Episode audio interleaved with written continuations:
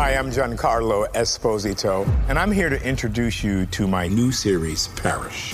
My character, Gray Parish, was a getaway driver. I'm retired from life. You know that. He's in a world over his head. Tell me about this driver job. And he's asked to start to figure things out. I did what you told me to. He will try to do what's right and seek justice. Parish, all new Sundays at nine on A M C and stream on A M C plus. This is your moment, your time to shine, your comeback. You're ready for the next step in your career, and you want an education employers respect. So you're not just going back to school. You're coming back with Purdue Global. Backed by Purdue University, one of the nation's most respected public universities, Purdue Global is built for people who bring their life experience into the online classroom. Purdue Global, Purdue's online university for working adults. Start your comeback today at Purdue Global dot e d u. Are you looking for the perfect move-in ready home this spring season? Now's the time to buy at Fisher Homes. For a limited time only, enjoy below market interest rates starting at five point three seven five percent A P R, six point one three nine percent A P R. With these exclusive lower rates, you can save hundreds on a move-in ready home and start enjoying the benefits of homeownership even faster. Schedule your personal tour with one of our new home specialists at fisher homes dot com and make this spring the season you find your perfect home sweet home. Financing provided by Victory Mortgage, L L C, N M L S four six one two four nine, Equal Housing Lender. This is Alec Baldwin, and you're listening to Here's the Thing, my chance to talk with artists, policymakers, and performers to hear their stories, what inspires their creations, what decisions change their careers, what relationships influenced their work. The Vietnam War had ended, the AIDS epidemic had not yet begun, and a nightclub, one nightclub, will forever symbolize the glamour and debauchery of that time. If you managed to get through the doors of Studio fifty-four, you'd find yourself among the biggest stars of the day. Warhol, Liza Minnelli, Halston, Cher, Mick Jagger. The Midtown Manhattan hotspot pulsed with sexual experimentation, drug culture, and yes, disco fever. My guest today, Ian Schrager, opened Studio fifty-four in nineteen seventy-seven with his then partner, the late Steve Rubell. Before becoming a club owner, Schrager, a lawyer with little interest in practicing, searched for a business opportunity close to home. You know, I didn't realize, you know, what a global capital New York City was. Uh, you know, to me, it was kind of, I lived in New York. It was very provincial. I grew up in Brooklyn and... You know, but I w- w- what's happened here is New York has kind of followed the lead that happened in London. It's become a world capital. It's a safe place. People from all over the world want to live here. And, and, and because of that, I mean, it's made the real estate prices grow, and it's also made the hotel industry change. When I, when I first started in the industry, there were sixty thousand hotel rooms. Now there's almost one hundred thousand hotel rooms, and, and I and I, I think it's just completely different. And I, I think what's so funny, because everything is so cyclical, is that, you know, I came from Brooklyn. My my dream was to come and be in Manhattan. Now everybody's in Manhattan, and everybody's dream is to go back to Brooklyn. I mean, it's uh, did you did you ever predict that was possible? That I had no idea. What you had no idea what. And did you did you? I mean, I hate to use this kind of slang, but did you get in on that? Did you did you head out to Brooklyn and Queens no, in a timely I, way to develop? Did you develop? I totally missed it because I thought I left. I had never gone back. But I, I it, it, but you know, it's so funny the way these things happen every generation. That's what happened to Brooklyn one hundred fifty years ago, and more women started to go to go over there. It got too crowded here. It was too expensive here. People went to Brooklyn. It's happening again. And when you grew up, was your father in real estate? Was your father? No. What'd your father do? Coat, coat manufacturing. He was in the clothing business. And did your parents live to see you become the success that you've become? No, they didn't. They didn't. Exactly. That's something I... You know, I really, it saddens me. They they didn't get to see me successful. They also didn't get to see me go into Studio fifty-four, which they would not have approved of. Right. Uh, they wanted a doctor. That's some other things they wouldn't have approved exactly. of. Exactly. Exactly. Right. They wanted a doctor. They wanted a lawyer. But the one thing is, is I, you know, because they died so young, I didn't have an opportunity to give back. Like well, I'm the same with me with my dad. My dad died when I was twenty-five. And he was only fifty-five. You know, he was very young when he died, so, so I didn't funny, have that chance. Like, yeah. I was nineteen. My dad was fifty-one.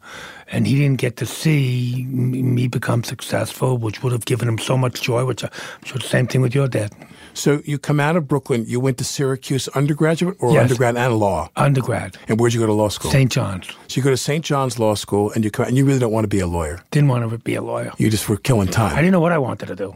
How could you possibly know what you want to do when you're like nineteen or twenty years old? I mean... You know, now I went to law school, I never worked, and then when law school was over, I said, you know, now what? First job I got was for fourteen thousand dollars uh, a year, and I was filing papers. As an associate in some yeah, law firm. Exactly. How long did that last? How long were you in there? About three and a half years. You know, law is the kind of uh, profession that requires a lot of discipline, a lot of years. I got bored by it, so I went into the nightclub business. I read an interview where you said... You were driving by and you saw people lined up out in front of a club, and you thought, that looks like a good business to me. Yeah, I mean, do you really, remember what club? Uh, Le Jardin. Where where was, it was that? One, it was on forty-third street between um, sixth avenue and Broadway. At that time, the whole social millennium was being set by gay clubs. Not blacks the way it is now and the way it was before then, but then it was gay because everything was just emerging sexually. And if you had a, a successful gay club, you were trying to keep all the straight people out. Uh, because once the straight people came, the gay people left.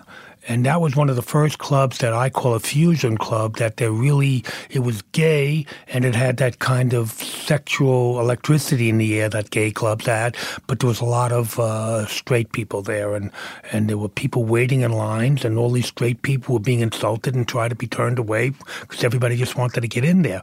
That was a business I wanted to get into because you were giving nothing, offering nothing, and people were paying to get in. Now, for people my generation, when I say your name, all you have to do is say uh, Ian and Steve, and people will know who the Steve is. But for those who don't know in our listening audience, uh, Steve Rubell, who was your the late Steve Rubell, who was your partner. How did you hook up with him, and how did you meet him we, to we birth the first club? Right. We both born in Brooklyn, in different. They they were adjacent neighborhood, but you know different school districts. We didn't know each other. Uh, middle class Brooklyn. Uh, you know his his dad was a mailman. His mother was a teacher. We went up to school. He was a few years older than I. He was up in Syracuse, and we just became fast friends from the, from when we when we met. You know I left after four years. He stayed on because it was the Vietnam War. Everybody was trying to stay in school, and and he, when he ultimately came back to New York, uh, you know we. We stayed friends, obviously, and and and I represented him. He went into the steak business. That's when, like, for five dollars, you could have all the steak and beer you wanted. And he went into was the it steak- a restaurant he owned? Yeah. What was it called? Steakloft. Steak. It's like unsuccessful, undercapitalized. Steak for people who want to go have steak in Soho. Exactly. Steakloft. And so, uh, and I represented him keeping the creditors' office back because he was undercapitalized. And then it was during that time that I saw, like, the, the nightclub thing was just emerging.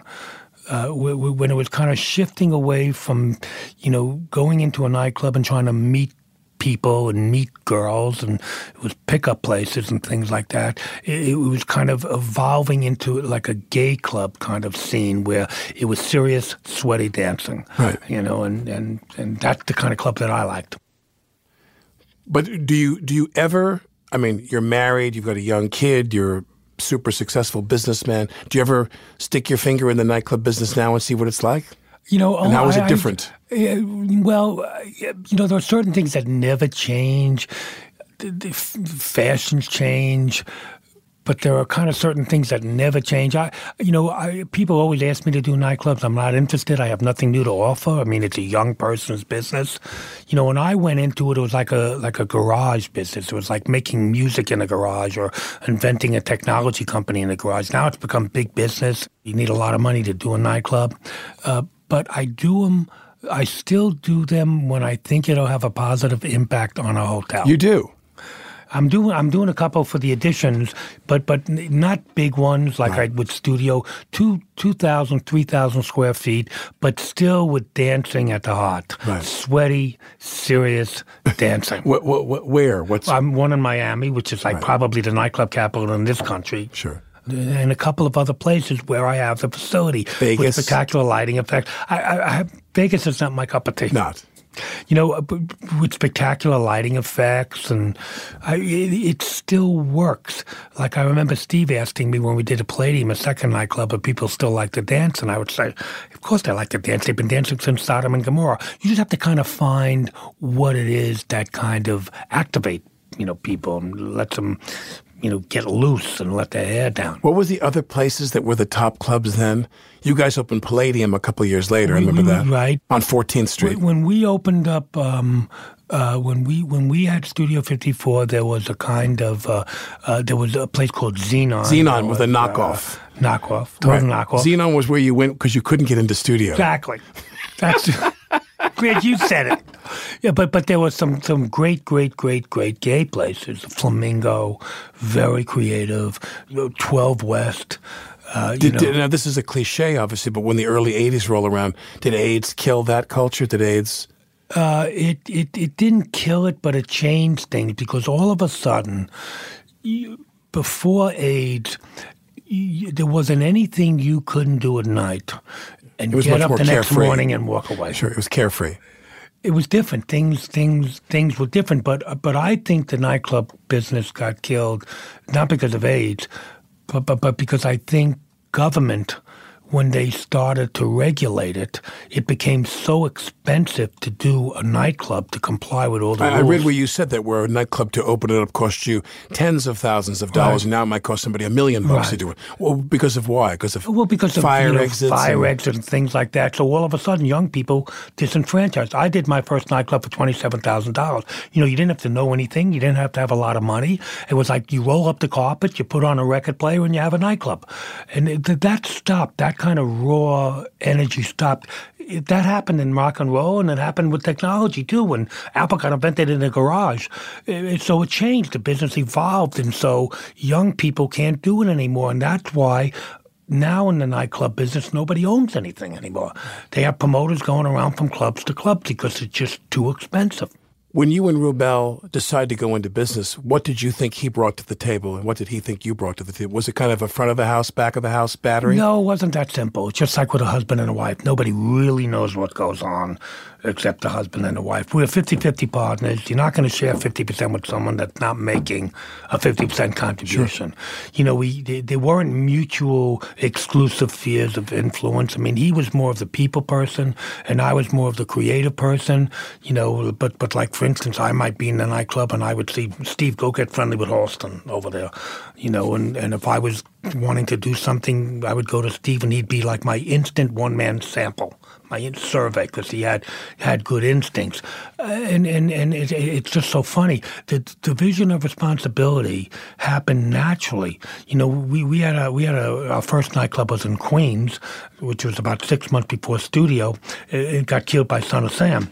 I remember the first night we opened, Steve went to hang out with the kids at the bar in Queens, and I went up into the D J booth to play with the lights. It just kind of happened. It played out. And that club was called what? Enchanted Garden. And, and then that died after the Son of Sam shootings? Yeah, yeah, it was hard to get people to come into a nightclub when someone was out there killing right, you. On the streets, and, right. and parked cars. Yeah. yeah.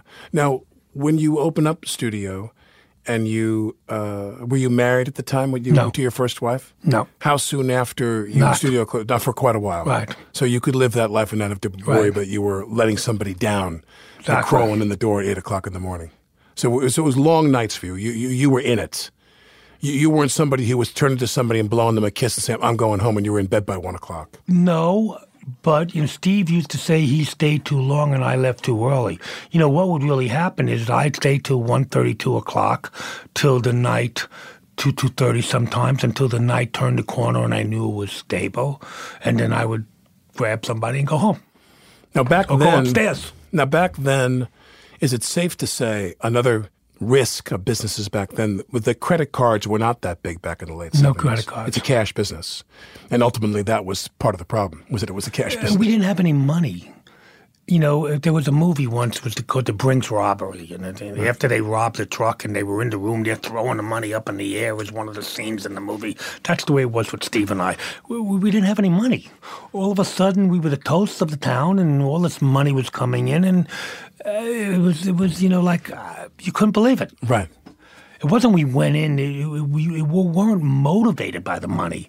It was just the kind of byproduct, the kind well, of... I'm, well, I'm trying, well, I'm trying to be generous here insofar as that when you get yourself into trouble with taxes and so forth that eventually led to some you know, tough consequences, was it, did you find that it was more difficult back in the day when things weren't computerized and things weren't credit cards and you had to handle that much cash? We were the gang that couldn't shoot straight. You know, we were just, it was kind of very spontaneous and impulsive. Uh, it was a, like a kind of silly, stupid thing. Everybody in the whole world knew what was going on. Sure. I mean, it was, it was, it was... And you weren't the only ones, I mean, obviously. Right. Well, I mean, I, I know this has been brought up to you ad infinitum about going to prison. You're, you're there for thirteen months, and where did you go? Uh, we were in the M C C here for six months, and then we were in Montgomery, Alabama for six months. So you say we, who's we? Steve and I. So you got to see him pretty regularly. Yeah. What was that like? Oh, it's the worst. I mean, you know, we were the only one that were guilty. Nobody else in jail was guilty. Right, right, right. Uh, it was it was terrible. I mean, you know, like even, I mean, if, if I were to take you and put you in the grandest suite in the grandest hotel for a year and let you have room service, you'd still go you nuts. Would hate it. Yeah, yeah. I mean, it's just you, you are robbed, you are robbed of your discretion as a human being. It's terrible. What got you through that? I mean, you're young, so you're still pretty tough. But what did you keep telling yourself to keep yourself together? You know, uh, uh, we would read a lot and dream a lot. It was a very, very tough thing. Being with Steve made it a little bit easier, you know. Someone who could understand. Yeah, I mean, and someone, I mean, when you're in there with a lot of psychopaths, and, and, and it's just it's just kind of difficult. Life is cheap, and... You know, and and, and it, it was just a very difficult thing. And, and you know, you, you, you try and not let them rob you of your enthusiasm for life and your verve for life. You know, you know. And you succeeded at that. Yes. So by the time you're ready to get out of there, by the time did, were you both released at the same time, roughly? Yes. And released was, at the same time. You released at the same time. We went to a halfway house here, and I think it was in uh, on seventy-ninth Street or something, in, on the west side. And you were there for how long? Three months. And then you're free. Right. And when you even then, very tentative and very cautious. You know, very tentative. Couldn't even open a bank account. It was kind of a re-entry, right. and and it's tough. So three months you're out. Uh, you're done with the halfway house.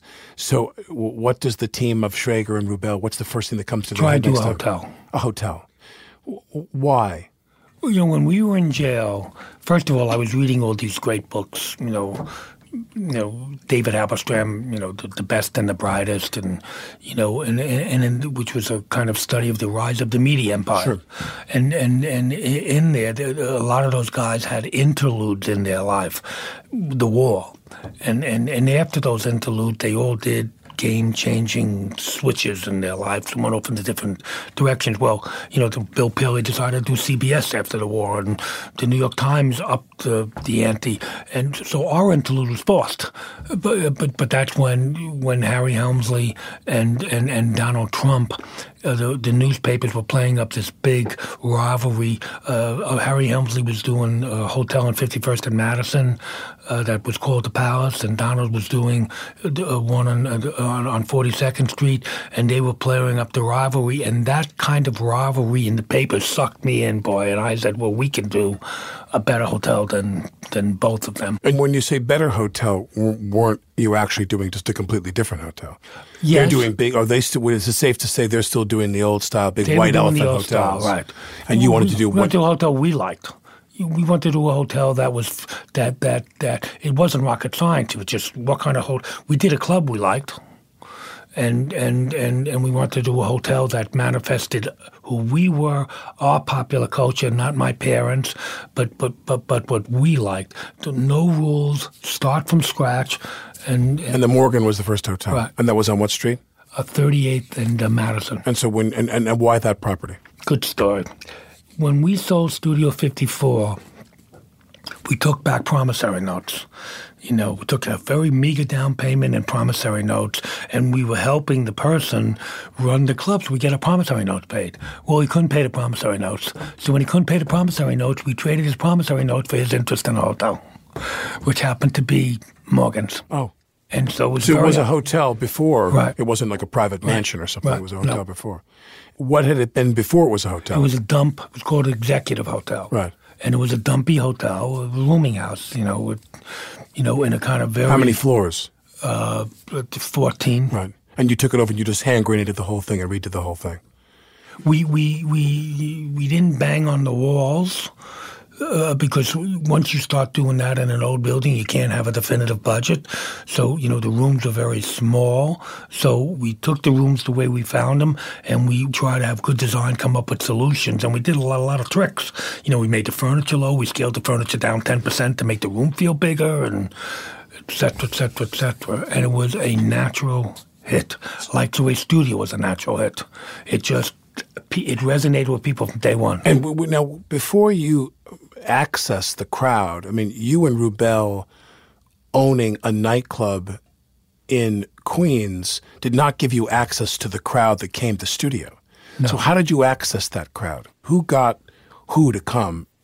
You know, it's kind of a two-pronged approach.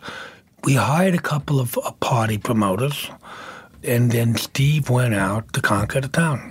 He was a kind of very people-oriented person. When you talked to him, you thought you were the only person in the world, and et cetera, and et cetera. And so a, a, a few months before, you know, Steve would do that. He'd go to this restaurant and that restaurant this, and, and meet these people, and he was kind of entertaining and fun and so on and so forth, and that gave us a platform.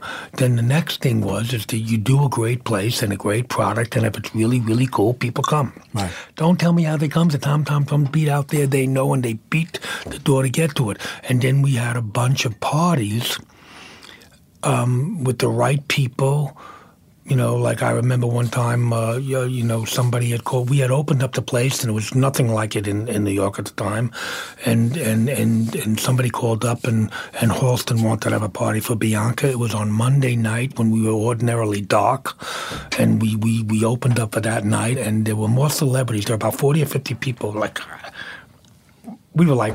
You know, the everywhere Oscars. You look, right. From Mick Jagger and Giancarlo Esposito, all the movie people. I mean, and uh, and, and we had a, a, a naked woman. We painted her like Lady Godiva, put her on a white horse to come out and, and give Bianca a birthday cake. That picture went all over the world. This reminds me of a quote you had. I always used to like the Halloween parties, you said in, a, in an interview. It was the one night that anybody could get into Studio fifty-four. You just had to come up with a great costume and you were in. You could not believe some of the things that people would wear. I remember doing a party inspired by the artist Bosch, with midgets eating Cornish game hens and walking in on a floor full of white mice lit with ultraviolet light. It was just anything goes. Mayhem, you said. Now that picture... mice lit by old. So in other words, it was anything goes. Really? Whatever your imagination could think of. That's the great part of the nightclub business when we did it. It, it, it wasn't constrained, and, and you could work in any discipline, film, music, theater, fashion. It was like wide open when we were in it. Above the dance floor at Studio fifty-four hung a giant sculpture of the Man in the Moon, with an animated cocaine spoon that glided down to the moon's nose. Take a listen to more conversations in our archives with other longtime New Yorkers like the late Elaine Stritch. About a month ago, I really said, I want out of here. I want out of New York. I shouldn't live in New York anymore. It's not for me anymore. It's too fast for me, or... No, it's not too fast. Then I changed my mind about that. It's not this, it's not that. It's just not for me. Take a listen at here's the thing dot org.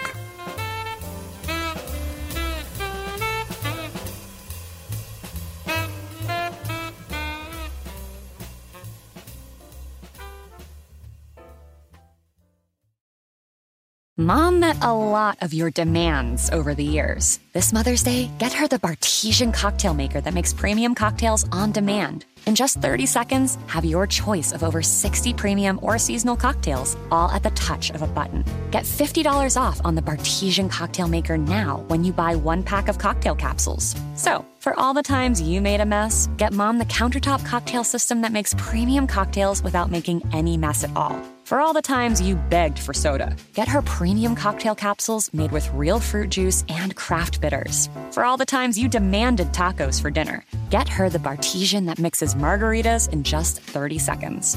Make Mom's Mother's Day and all the three hundred sixty-four days that aren't Mother's Day with a Bartesian cocktail maker at fifty dollars off. Visit B-A-R-T-E-S-I-A-N dot com backslash mother now to get fifty dollars off the Bartesian Premium Cocktail Maker. Bartesian, premium cocktails on demand. This is it, your moment. This is your time to make your comeback with Purdue Global. When you come back with a Purdue Global degree, you create opportunity for yourself, your family, and your future. It's a degree you can be proud of, a degree that employers will trust and respect. Purdue Global offers working adults like you over one hundred seventy-five flexible degree programs to meet your specific career goals. These include associate, bachelor's, master's, and doctoral degrees and certificates. Purdue Global degree programs range from nursing to business to communication and more. Whatever your interest, we have the degree that will move you forward. You have the knowledge. You have the experience. Now it's time to get credit for the work you've done and earn the recognition you deserve with Purdue Global, Purdue's online university for working adults. You know you're worth it. We do too. So don't wait another second to get the degree that will take your career to the next level. Start your comeback today at Purdue Global dot E D U. Are you looking for the perfect move-in ready home this spring season? Now's the time to buy at Fisher Homes. For a limited time only, enjoy below market interest rates starting at five point three seven five percent A P R, six point one three nine percent A P R. With these exclusive lower rates, you can save hundreds on a move-in ready home and start enjoying the benefits of homeownership even faster. Schedule your personal tour with one of our new home specialists at fisher homes dot com and make this spring the season you find your perfect home sweet home. Financing provided by Victory Mortgage, L L C, N M L S four six one two four nine, Equal Housing Lender.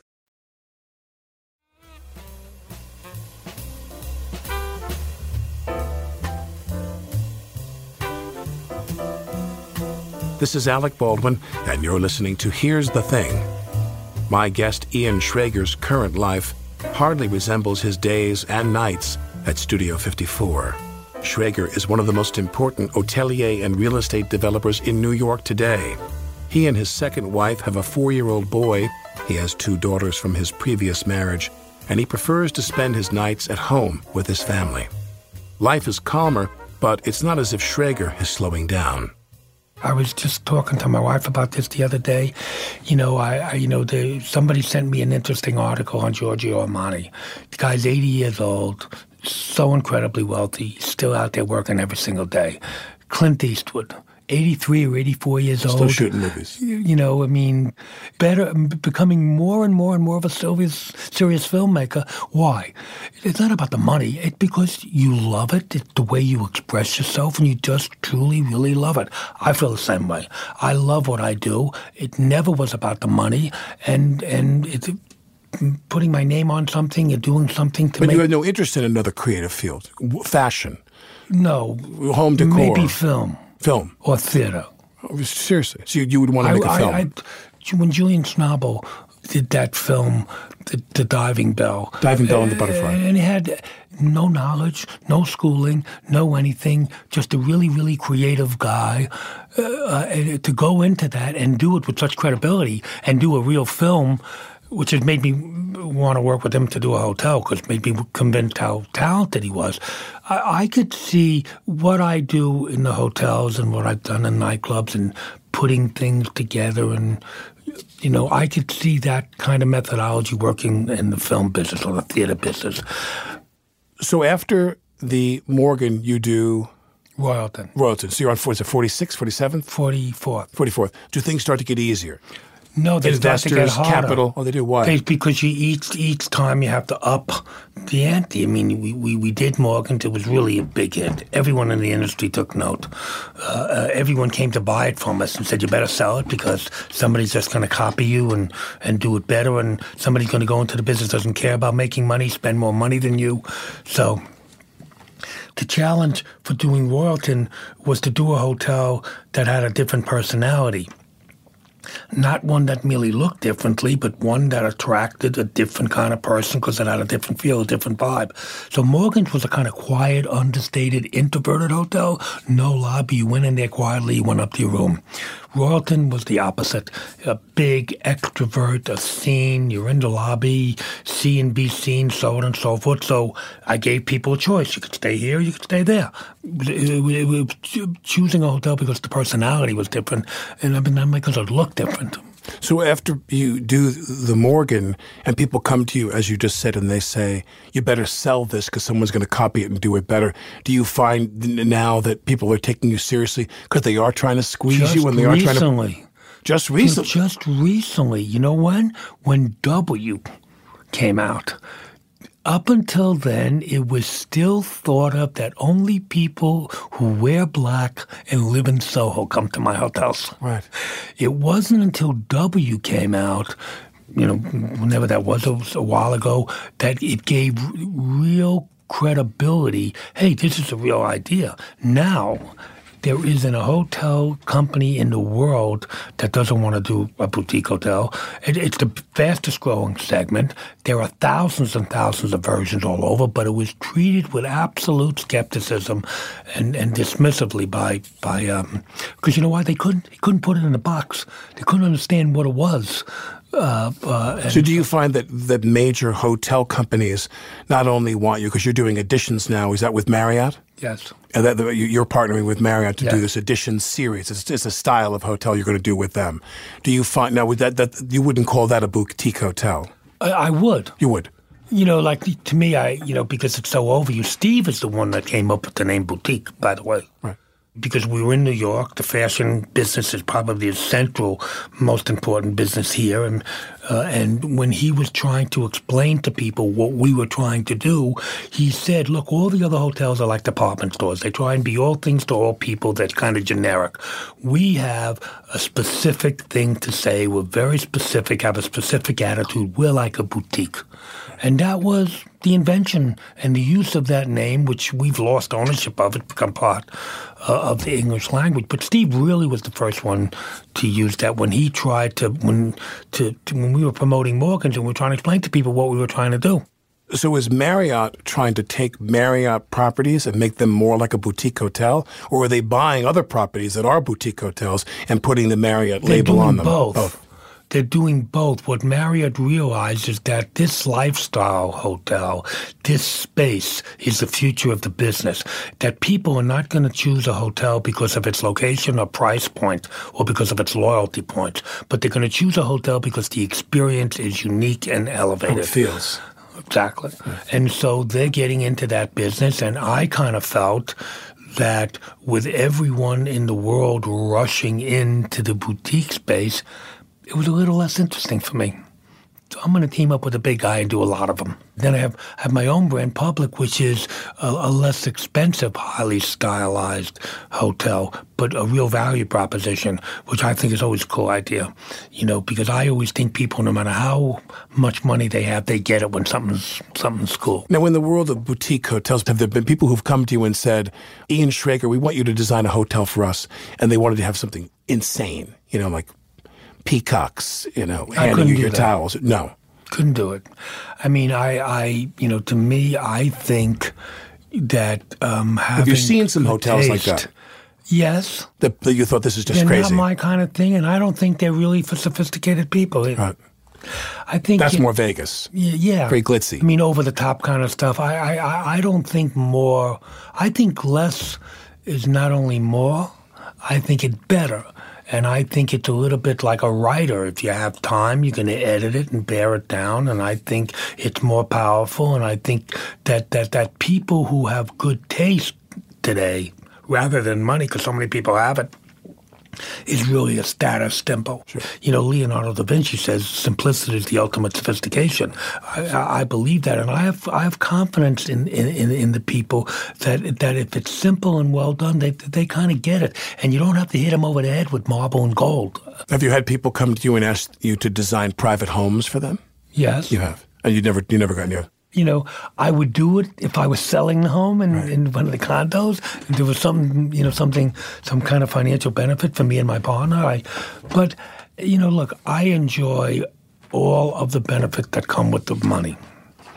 But you can't do what I do for money. I'm sure you can't do what you do for money. It's a benefit, but it's it's not your driving force. Well, well, so to go from the nightclub business to the hotel business, two different businesses, obviously. And then is it this, is it another transition to go into the condominium business and the real estate development? Or is it They're similar? All very related. In the nightclub business, your primary goal, if you really strip it down, you know, uh, of all the smoke screens, uh, you, the nightclub business, your primary goal is to look after people and make sure people have fun. Elevate the experience, make them comfortable. Same goal in the hotel business. Same goal in the condominium business. You know, and so there is a common denominator. There are differences in it. You know, like the people that work in the nightclub business, most of the time they look like vampires in the day. Right. The, you know, most of the time they can't cut it during the day. There are differences, but there are many, many more similarities. That's why they're all called hospitality businesses, because it's it's it's looking after people. How has New York changed? Totally different. I, you know, like to me, I, you know, there is two. There are two New Yorks. There's one downtown and there's one uptown. Uh, you know, I think the real New York is downtown. It's not about the restaurants or anything like that. It's just that it feels more like a village down there. Uptown, it's kind of anonymous. It's intense. It's like the There's suburbs. A hostility there. I it, it, it it's no different than London, except the architecture's different. I it, it doesn't have a personality to me. I, you know, I you know I, I think we we've had a real dichotomy now between uptown and downtown.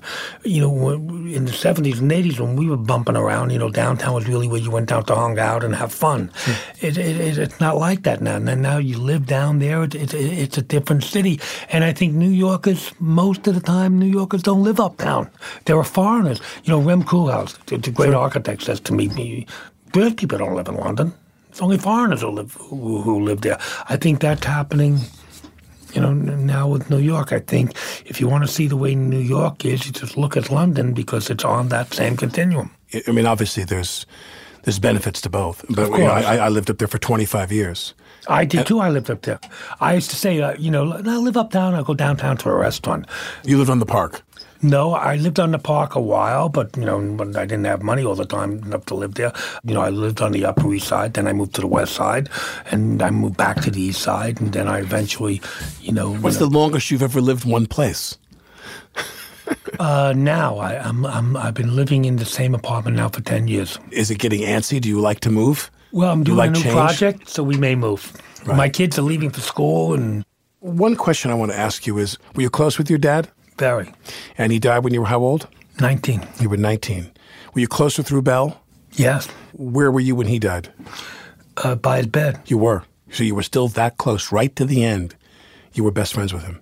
And you were there. Yeah, he, he, he, we took him to the hospital. We watched the monitor numbers sink. Right. It's terrible. Right. And then your dad, not in your life, and your partner gone. He died in nineteen... Um, eighty-nine. eighty-nine. Who's been your mentor or who's been your trusted advisor for the last twenty-five years? You know, by myself now, uh, you know, I have my wife, you know, and I have some good friends. But, you know, the, it, it, uh, it's a loss when you're by yourself. You know, it's good to have somebody to bounce things off of. It It keeps your moral compass straight. It it, it, it, it almost operates like a conscience. You know, it, it, it's tough. You know, I'm, I'm by myself now. You don't, you don't have a partner who's someone you consult? You, you don't have I have a, friends that I ask questions of. But, but no one replaced have, Rubell? No. Really? Never have a friend or a partner like that. Really? Lucky to have that. Um... You're married now, and you've been married to your, your current wife for how long? Eight years. You've been with her for eight years. And you have a five-year-old child.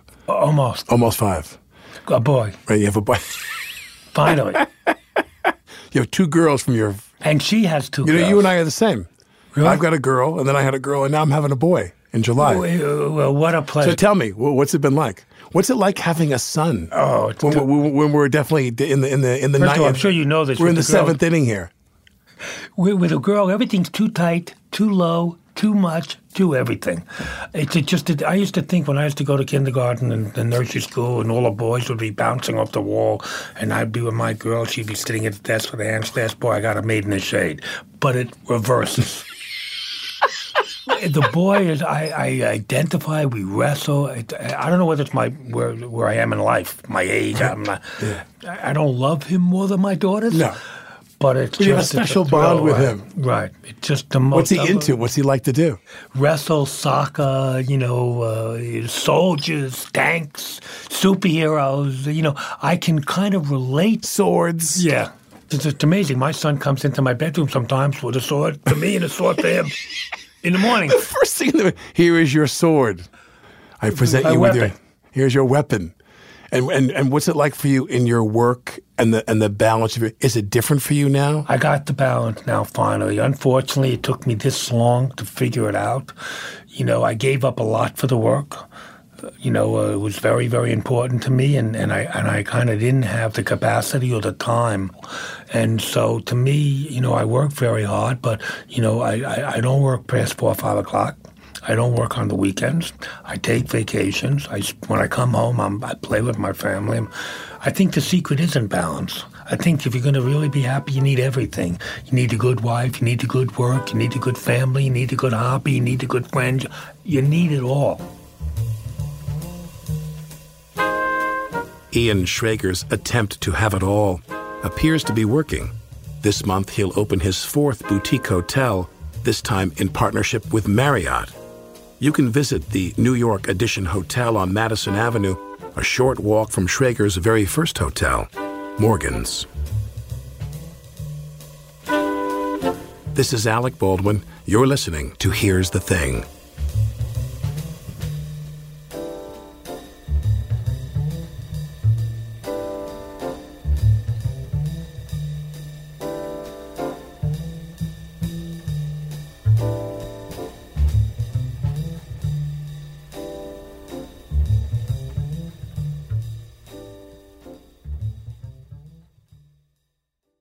Are you looking for the perfect move-in ready home this spring season? Now's the time to buy at Fisher Homes. For a limited time only, enjoy below market interest rates starting at five point three seven five percent A P R, six point one three nine percent A P R. With these exclusive lower rates, you can save hundreds on a move-in ready home and start enjoying the benefits of homeownership even faster. Schedule your personal tour with one of our new home specialists at fisher homes dot com and make this spring the season you find your perfect home sweet home. Financing provided by Victory Mortgage, L L C, N M L S four six one two four nine, Equal Housing Lender.